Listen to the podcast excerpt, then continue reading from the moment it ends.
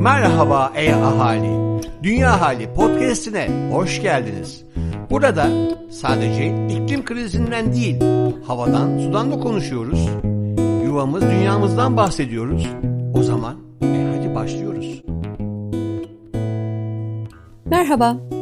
Baharın gelişi kimileri için dışarıda daha çok zaman geçirme ve sosyalleşme fırsatı, günlük hayatın ve çalışma şartlarının biraz daha kolaylaşması, kimileri içinse doğanın uyanışının yarattığı mutluluk fırtınası olabilir.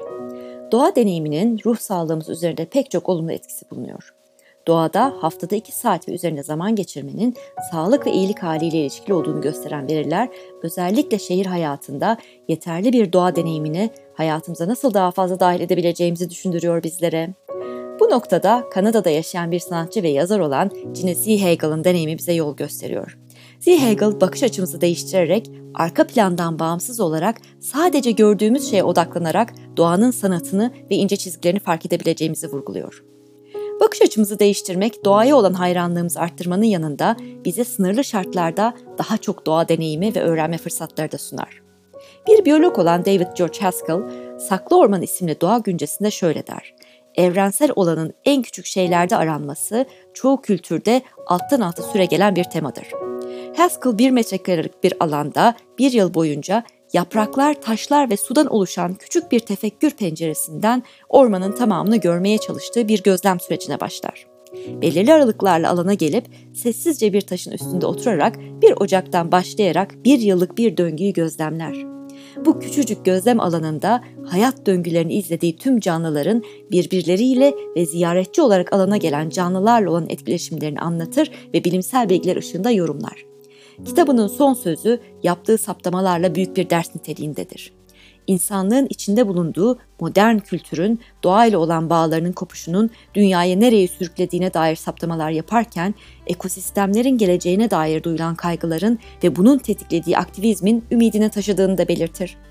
Haskell, okuyucularını el değmemiş yerler bulmaktan öte, günlük hayatımızın içindeki doğa kesitlerini gözlemlemeye gönüllendirir. Bunu yaparken de büyük bir beklenti içinde olmak yerine sadece meraklı duyularla berrak bir gözlem yapmayı ve gezinen zihnimizi her seferinde nazikçe o ana geri getirmeyi salık verir. Aslında her birimizin gözlemlediğimiz o doğa parçasındaki hikayenin benzeri hayatlar yaşadığımızı anlatır. Ormanı ve kendimizi karşılıklı olarak gözlemlemenin dünya ile aramızdaki benzerliği ortaya koyan eşsiz bir deneyim olduğuna vurgu yapar. David Haskell'ın orman deneyimini siz de kendi balkonunuza, bahçenize, her gün yürüdüğünüz yolda seçtiğiniz bir alana uyarlayabilirsiniz. Doğadaki bu gözleminizin kendi hayatlarınızda nasıl bir karşılığı olduğunu ve öğrendiklerinizi, zihninizi ve bedeninizi güçlendirmek için nasıl yorumlayabileceğinizi düşünebilirsiniz. Örneğin kupkuru dalların çiçeklendiğini veya milimetrik bir tohumun eksiksiz bir bitkiye dönüşümünü an be an izlemek insanda müthiş bir ümit uyandırıyor.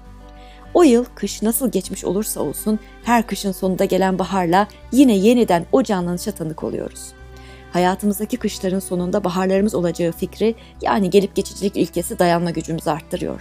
Ve biliyoruz ki zamanı gelince en bereketli toprak bile dinlenmek ve kaynaklarını yenilemek için tekrar uykuya yatacak. Bizim de durmaya, dinlenmeye, yenilenmeye ihtiyacımız olduğunu hatırlıyoruz ki zamanı geldiğinde tüm gücümüzle yapraklarımızı, çiçeklerimizi açalım, en sert rüzgarlara karşı bile ayakta duralım. Toprak aynı zamanda sabretmeyi ve her şeyin bir yeri ve zamanı olduğunu da öğretiyor insana. O tohumu ne zaman ekerseniz ekin, zamanı gelmedikçe, ortamı uygun olmadıkça filizlenmez. Filizlense bile serpilemeden kurur gider, meyve vermez. Sonra bakıyorsunuz birlik olan bitkiler daha güzel büyümüş, daha sağlıklı gelişmişler. Yabani ot diye çağrılan birçok bitkinin sebze filizleri gelişene kadar onlara koruyuculuk yaptığını, sonra da zamanı gelince usulca kuruyup yerlerini onlara bıraktıklarını görüyorsunuz. Aslında hayatınıza giren her insanın sizin hayat döngünüzde bir anlamı olduğunu ve beraber oldukça güçlü olduğumuzu anlıyorsunuz. Durmadan dönen bir sistem, gitmenin de hayata gelmenin de hep yeni bir şeyler söylediği bir oluş hali. Toprağı okuyabilmenin bize çok değer katacağına inanıyorum. Topraktan öğrenmeye, toprakta durmaya, toprakla özgürleşmeye ve toprakla aynı döngüde kalmaya şu karman çorman dünyada çok ihtiyacımız var. Birçoğunu gözle bile göremediğimiz koca bir alem, bir mikrokozmoz var toprakta. Ve aslında bakış açımızı değiştirerek küçücük bir pencereden bu koca dünyaya tanıklık etme ve doğanın mucizelerinden öğrenme fırsatımız her zaman mevcut. Görüşmek üzere.